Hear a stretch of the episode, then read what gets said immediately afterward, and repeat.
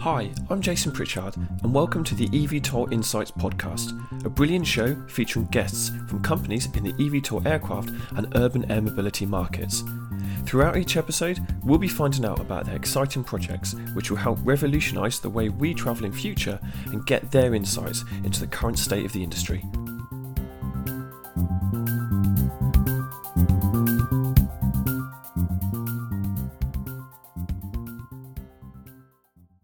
This episode, I'm joined by Richard Hakes, the new chair of Reed Smith's Global Transportation Industry Group. Reed Smith is an international law firm dedicated to helping clients move their businesses forward.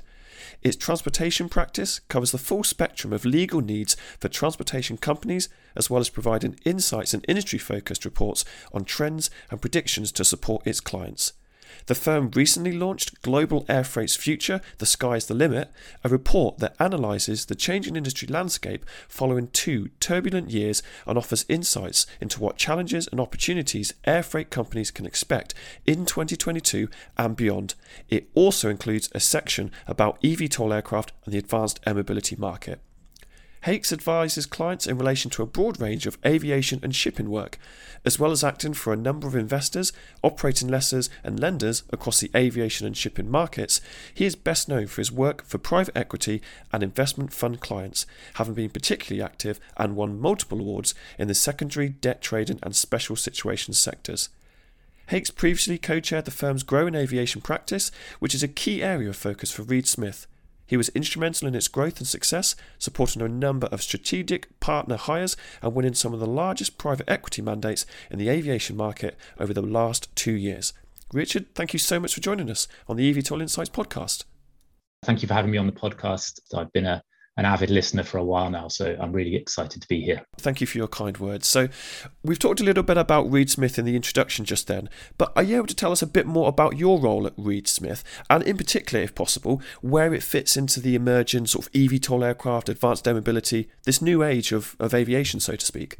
Thanks, Jason. Yeah, absolutely. So, in terms of what I do, as you say, my particular role is I chair what we call our transportation industry group. So, that's a group across three continents. It's about 150 lawyers, and uh, it's one of our five industry groups that we center our firm and our client offering around. So, broadly speaking, our industry groups are supposed to be our centers of excellence that not only provide the industry expertise, but that also feed into other parts of our practice. So, I mention that because my sort of day to day job is I'm a transactional aviation lawyer. But what our industry groups mean is that we're set up in such a way that we will also be tracking for uh, and helping clients in the transportation industry more broadly with their work. So, traditionally, for example, if an airline needed intellectual property advice or employment law advice uh, or, or what have you, they would also come to us and we would then link them up with the right folk elsewhere in the business. So, in that sense, we're sort of also the gatekeepers or points of contact for our clients, whatever their needs. And that means we see a really wide cross section of what's going on in the industry at large. As I said, by background, I'm, I'm an aviation lawyer, really. And in my formative years, that sort of meant working on anything for, for large commercial aircraft. I came on board at Reed Smith in 2017. And as part of trying to look at the future of aviation more broadly, um, Reed Smith had previously put out a paper on the opportunities and challenges in the drone space. And our involvement has really snowballed from there, whether it's been advising regulators, uh, formally and informally in the US and Europe. You know, we've been working with private operators, with investors, entrepreneurs, and and so on. And I'd say the last three years or so, a lot of that sort of AAM work has really been in the eVTOL space rather than in the drone space. Since since I suppose sort of 2018, 19, this market's just really taken off in terms of volume and complexity. And so that's where we've been spending a lot of our time, whether that's formulating purchase agreements to order uh, eVTOL aircraft, whether that's arranging for the sale of shares in companies to facilitate investments, uh, SPAC financings, through to stuff that's maybe a bit more tangible. So, working with regulators looking at safety or licensing aspects, uh, how that might influence design approvals, type certification. Currently working with an entrepreneur to protect his IP in certain eVTOL components. We've been working with a significant uh, European multinational, looking at how it can develop its infrastructure around uh, eVTOL operations. So, all in all, a pretty broad church within the parameters of aviation, but with uh, an ever increasing focus on the, the, the many different facets of the eVTOL market. You mentioned about the aviation, and COVID 19 has had a huge impact on sectors across the world, but it does seem that aviation was one that was hit the hardest. I don't know whether you're able to just tell a little bit to our audience about sort of more about this impact uh, and, and sort of kind of leading us on to, to the report, which we'll talk about a bit later on as well. Great question. Uh, where to start? You know, clearly the impact's been significant, uh, both because of the legal and not always globally consistent travel restrictions imposed by governments but uh, also because of the drop in demand amongst the traveling public. You know, even when we could fly, not all of us have chosen to. In turn, obviously, that means flights have been cancelled or have flown half empty, and that's led to hugely reduced revenues for airlines and as a consequence to bankruptcies. So the the first thing I think I've got to underline about the impact is that nothing is greater than the very real human cost. In, in terms of the recovery, I think it's generally accepted that the best case scenario is it's going to be mid to late this year before we get back to sort of pre-COVID demand levels. And there are some more pessimistic estimates that that stretch that out further. I guess I'm I'm inherently an optimist, so I'm not going to give you a date like Q3 2022 or something along those lines because I'm not sure that's really going to be helpful. Uh, I think one of the most important things to remember about the impact is it's been highly sectoral and, and, and highly regional. So I, I, could in a different forum get into the economics and and passenger numbers and and all of that data in more detail. You know when i talk about the impact being sectoral even within geographic regions different aircraft types and sizes have been affected in in different ways. Uh, but i'm conscious that, that, that your audience wants to know what it means for eVTOLs. And i think in terms of the impact here it's it's clear that post covid the role of logistics in in e-commerce and and in software enabled retail is of ever increasing importance. You know that sort of final mile delivery is now really seen as an essential service almost more than a luxury. And i think in many markets online shopping just uh, enjoyed a an unprecedented and really significant growth because of covid because of lockdowns because of travel restrictions. And i think the other point i just mentioned is that obviously pre-COVID, things were going pretty well. Uh, you know, you had uh, early 2020, you had the big Toyota investment in Joby, you had the big EHang IPO valuation.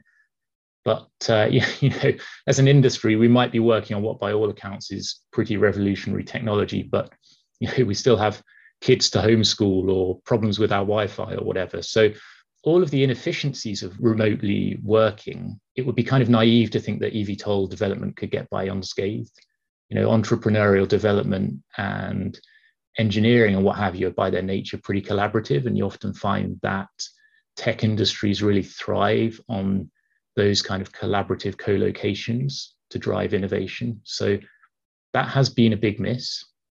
I think even uber air came out and said this right? They said it had hampered their r&d and you know, of course, there's been the wider supply chain disruptions and travel disruptions. That's all hampered market developments, probably hampered fundraising as well. And so, in just the same way that I spoke about commercial aviation not suffering in a uniform way, nor will those of us in the eVTOL space. You know, Wisk got back to testing pretty quickly, I believe. Bell were keen to make a point that the the Nexus program hadn't been too disrupted, but I suspect that those like Joby and Volocopter and uh, and probably Lilium, who'd accomplished significant fundraising pre pandemic, they may find that in the interim they've had a, a, good opportunity to pull away from some of the competition. The participants in this space are still super uh, entrepreneurial. So even the bigger players have a lot of flexibility and a really nimble mindset, and that goes a long way. So if you look at the uh, Cora trials, I think Wisk moved its employees to working on documentation uh, you know, the idea being that it will save time during the certification stage later on. I think Joby may have done something similar. And you also had a real sense of, you know, more than merely proof of concept. You know, you had the EHang uh, eVTOL actually transporting medical supplies to hospitals in, in China. So I'm reluctant to start saying that COVID has been good, I suppose, on it, on any metric, but it's clear that there have been continued billions of dollars of investment into the eVTOL industry. And, and so I think the trajectory that we have enjoyed has been as strong as we could have hoped. Do you think that has changed people's attitudes about flying? Um, I know we're starting to see industry events happening for us, which is great, and travel restrictions being lifted. But now that COVID 19 essentially is probably going to be here to stay for a long while still, has attitudes, do you think, changed for people in terms of flying from one place to another? Such an interesting question. And you know what every, everyone i talk to tends to answer this based on how they think their attitudes or those of their immediate peer group have changed. I think if you look at it objectively the changing attitudes to flight are about so much more than covid. They're probably also a product of technology of how people want to work of when people want to work. They're probably also a feature as well of the wider green agenda and a, what what i think i would call a a sense of growing individual responsibility around that. COVID has definitely had an impact, right? I mean, one of the sectoral impacts I spoke about earlier is business travel versus leisure travel. And we've seen a lot of companies and executives, particularly those that would sit historically at the front of the aircraft, re- rethinking their approach to business travel. And so, actually, leisure has become one of the biggest growth segments in, in the world of commercial aviation because, of course, we all still want to take our vacations that's not even necessarily a barometer of wealth anymore. When we look at it more globally, even in economies that are still emerging, there are many people who certainly wouldn't be categorized as as rich globally, however you might define that, but they would still view travel as, as one of the most important uses of their disposable income. So, to answer your question, have people's attitudes changed? I think hopefully the fears of lockdowns and in particular if travel restrictions are subsiding a bit for all of us now. I think one of the really profound things that we've also noticed from talking to our clients is that there is a lot less elasticity around their customer base. You know, it's not just enough to offer low fares, people have wider concerns now. And so I think it's right to recognize that there has been a shift in attitudes. But I'm not necessarily sure that that means there will be less flying, but rather that aviation is going to need to reconfigure itself to keep step with those changing demands. And to my mind, part of that reconfiguration is really interesting for the eVTOL industry. You know, if you accept that flying will shift more to the leisure market, then it becomes a really experiential product. And so you have to look in that context at the whole flight ecosystem. So I think it shouldn't come as a surprise that the idea the idea at its most simple of an air taxi, right, has you know that's that's really been welcomed by the airlines. eVTOLs are not in that context an airline competitor. And that's probably why, even as aviation tries to recover, you've got the major airlines investing in eVTOLs, placing orders, you know, vertical with American, Japan Airlines, and Virgin Atlantic. I think you've got Archer with United. You know, really the race is on for these manufacturers to run the test flights, get the approvals, consummate the deals because the demand is there. And when you get into it, what could be more COVID secure than your own eVTOL that takes you quickly and safely to and from the airport?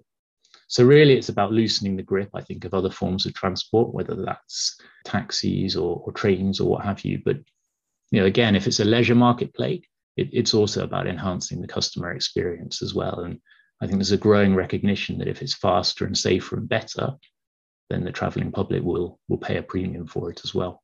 Brilliant, really good insights there, Richard. Thank you ever so much for that. It leads me on to our other question we had as well, and that's really about the brilliant report that we mentioned at the start. So, Global Air Freight's Future, the sky's the limit. Are you able to tell our audience a bit more about the background to writing this, uh, and just to tell them a bit more about it if they haven't already seen it or read it as well? Thank you, Jason. Yeah, that's that's a really kind accolade as well for the team who've who've laboured over this for anyone who hasn't read a, a, copy of the report, you're welcome to download one. Just just Google Reed Smith, R W D Smith, and, and air freight, and it will take you straight to the paper. I think it stretches to almost 100 pages, so I'm not expecting anyone to read it cover to cover uh, necessarily, but it's quite wide ranging the air freight space, and um, you know looks at everything from financing passenger to freight conversions through regulatory concerns, environmental challenges. Um, as you mentioned kindly at the beginning, some of my work on uh, eVTOLs. And probably the good news I can give the readers is that they're going to find maybe one chapter maximum that gets into the really heavy legal detail Uh, you know, the rest is, is very much our sort of more commercial explanation for the reader, backed up by our uh, legal knowledge that sits behind that and, and, makes for what we hope is an interesting and an informative, but also an accessible read. The background to the report is really simple. We wanted to give back to our clients, but also to give back to the wider aviation community. So we put the report out there in the knowledge that some of our competitors might even download it. And to be honest, in the hope that they do, you know, our ultimate ethos, and particularly when you get into emergent sectors like eVTOLs, our ethos is really it's much healthier and uh, more productive to collaborate than it is to compete. Thanks ever so much for that, Richard. And in your final report, you mentioned some key takeaways. I don't know whether you're able to share your maybe top two, three that you found really interesting and, and why? Sure, yeah. I, I try really hard to look at aviation in its wider context and, and place in the world. And so, against that backdrop, I think I'm most excited about the growth of e commerce and the increasing use of advanced air mobility by logistics companies. And in conjunction with those two topics, the growing importance at all levels, environmental issues. And, you know, I choose those three as I just really see them as all very interlinked. And it's part of why we feel at Reed Smith so positive about the AAM market and about the eVTOL sector in particular. When I first started writing and, and, and talking about eVTOLs, I think there was a real skepticism amongst clients and, and, and colleagues that this was a really sort of scalable and, and bankable sector that was going to offer a meaningful benefit. But you know, here's the thing: we now know that there's about eight billion dollars of capital that have flowed into the development of eVTOLs over the last five years. You've got a cargo market that is expected to reach close to $60 billion in the next 15 years. So it's an area where there is a real upward trajectory, a real need for expertise, and, and a real need for people to get involved. And so we feel very good about it from this perspective. We think it's going to be a technology that's in demand, but also AAM as a whole more broadly dovetails really well with the, the hot topic of environmental and social governance. So we see it as a new form of transport that's going to reduce the environmental impact by minimizing emissions, minimizing noise pollution. You know, there's a recognition probably as well that eVTOLs will help airline green credentials as they struggle to keep pace with emissions reductions. So we look at it from that angle. We also look at it from the e-commerce angle. I've already touched on that to an extent, but globally, express freight is expected to grow at something like 4.7% per year in comparison to cargo traffic more broadly, where we are tracking for growth in sort of 3, 3.1%. So as cars and trucks and delivery vans and what have you undergo a rapid transition away from fossil fuels, the next frontier for sustainable propulsion is aviation. Uh, I think that's clear. And that's why you've seen the likes of Amazon Prime getting their own FAA approvals for drone deliveries and really doubling down and capitalizing on the consumer's desire for instant gratification, whether that's with Prime, same day delivery, what have you. And I think eVTOLs have the ability to take this one step further. You know, the shopping on demand experience is great in a metropolitan area if that's what you want. But in addition, there's the possibility to bring some of the e-commerce benefits that the metropolitan areas currently enjoy to the the more isolated rural areas which that's obviously good for consumers it's obviously good in terms of opening up new markets and there's potentially a wider supply chain efficiency as well because those those final warehouses maybe become obsolete and so you potentially have direct deliveries to consumers and all the benefits of saving on shipping costs and delivery times and the associated reduced emissions. So, really, e commerce, uh, logistics, and, and the environment as a whole are, are what we see as the key fulcrums. I'd like to get your thoughts on uh, on two other topics that I think would be really interesting, and certainly topics that I've not certainly heard or talked about in this industry as well, and that's cybersecurity and legal issues. I know you also talk about the challenges to the industry, such as regulation too, but I didn't know whether you were able to talk a bit more about sort of the cybersecurity and the legal issues as well, because very important topics, not just for aviation, but for eVTOLs and, and other sectors. I don't know whether you're able to, to share your insight with our audience uh, and, and any sort of advice if, if there are companies that might be listening to this episode and not quite sure sort of where to go or who to turn to and stuff. I don't know whether you had any other thoughts or advice or insights that you could provide to them as well, please. Yeah, of course. I think the first thing I'd say is the challenges are, are broad. And look, I know it's a truism, but sometimes you don't know what you don't know. But here's the thing we, we also don't want to be shadowboxing, by which I mean I could probably identify a thousand risks with every project if you want me to. But at some point, the role of the lawyer isn't just to spot the risks. That's that's the easy part. My my role, how I see my role really, is about advising participants in the eVTOL market about whether we can not just identify, but also quantify the risks. Can we mitigate the risks and can we help them reach a landing on, on whether or not those risks are ones that they really want to run with? Because the whole AAM space is still hugely entrepreneurial, right? And I think how I see it is that entrepreneurs embrace risk, they embrace failure, it's sort of in their DNA. So the short answer is my advice would be come and have a conversation. You know, let's let's do a Zoom or or, or a coffee or whatever.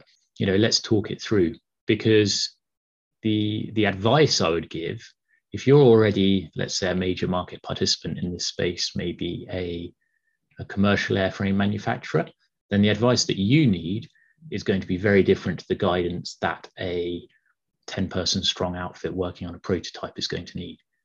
And uh, look it doesn't have to be doesn't have to be me but find someone to talk to who understands the industry and that there isn't a one size fits all approach. That being said i think you know just to touch sort of on a, on a few points of detail it's important to remember in terms of the regulatory position a, a self-flying aircraft is a new concept for everyone including the regulators and uh, i think there is perhaps a lack of recognition that the complexities and costs associated with certifying eVTOLs are going to be really significant. I think that is underestimated. I think EASA have led, but they've also historically been more, let's say, more stringent regarding operations in urban environments. So it, it's it's no surprise then that they've taken a stricter view on eVTOLs as well, due to the expected operation um, in in urban areas. So against that backdrop, I have to be honest, the hurdles of certification are going to be hugely underestimated by most market players. I think particularly, and this is this is where my work in commercial aviation gives me some interesting insights, particularly because there's a real tension still following the ill-fated Boeing Max situation between FAA and EASA and, and, and, other aviation authorities. So certification by one is not necessarily going to mean global acceptance. I mean, you know, for example, there are there are significant differences in the certification requirements of EASA and the US FAA. And so you may have a baseline FAA aircraft that is going to require some limitations or, or changes to fit in with EASA certification. More broadly, and this, this could probably be the subject of a whole further podcast, but just to give a sense of some of the other uh, legal issues that you mentioned that we're tracking for around the, the topic, they they really are myriad and include questions of uh, risk allocation and liability for damage and, and how does that interrelate with the existing insurance markets and also with uh, mandatory liability regimes that already arise as a matter of law. We're spending quite a lot of time thinking about contractual arrangements with end users, so whether that's passengers or shippers, but also with other stakeholders in the in the wider AAM ecosystem. You mentioned cyber security. We absolutely have to be thinking very carefully about cyber security and, and about physical safety due to the uh, closer operating proximity with potentially malicious actors. So there is a significant amount of both legal and practical technological work required there. I think there's also the omnipresent consideration needed for uh, environmental law, including in relation to, to noise pollution. And then there are also the practical considerations that are going to be driven by the regulatory requirements. So the sort of thing we're thinking about there is, well, who is going to take on responsibility for inspections? You know, particularly where you have an unmanned eVTOL, who will actually be responsible for inspecting it and with, with what frequency? So a lot to think about and uh, a, a lot to consider and not necessarily a, a uniform answer that can be given depending on the particular market participant that's asking the questions question I'm sure everyone will be asking as well is the the report um, for those who have read it is really really brilliant. So again, credit to you and the rest of the Reed Smith team as well. would the firm be looking to do more reports on the eVTOL market in future? We'll certainly be sharing more. Yeah, absolutely. Probably in bite-sized chunks rather than a uh, another big report in the near future. So your listeners are all very welcome to connect and interact with me on on LinkedIn. Um, just look for Richard Hakes at Reed Smith, and you'll find me and, and the team, or uh, or via our website as well. And we're very happy to keep this conversation going. But yes, we're here to share. We, we also have a blog, the Legal Flight Deck. We will uh, likely update that fairly frequently as well. And um, and as the market develops, we'll we'll keep sharing more. Brilliant. Thanks ever so much, Richard. I really enjoyed our conversation. Really interesting to hear your thoughts and certainly from a different perspective from all the work that you've been doing at Reed Smith as well.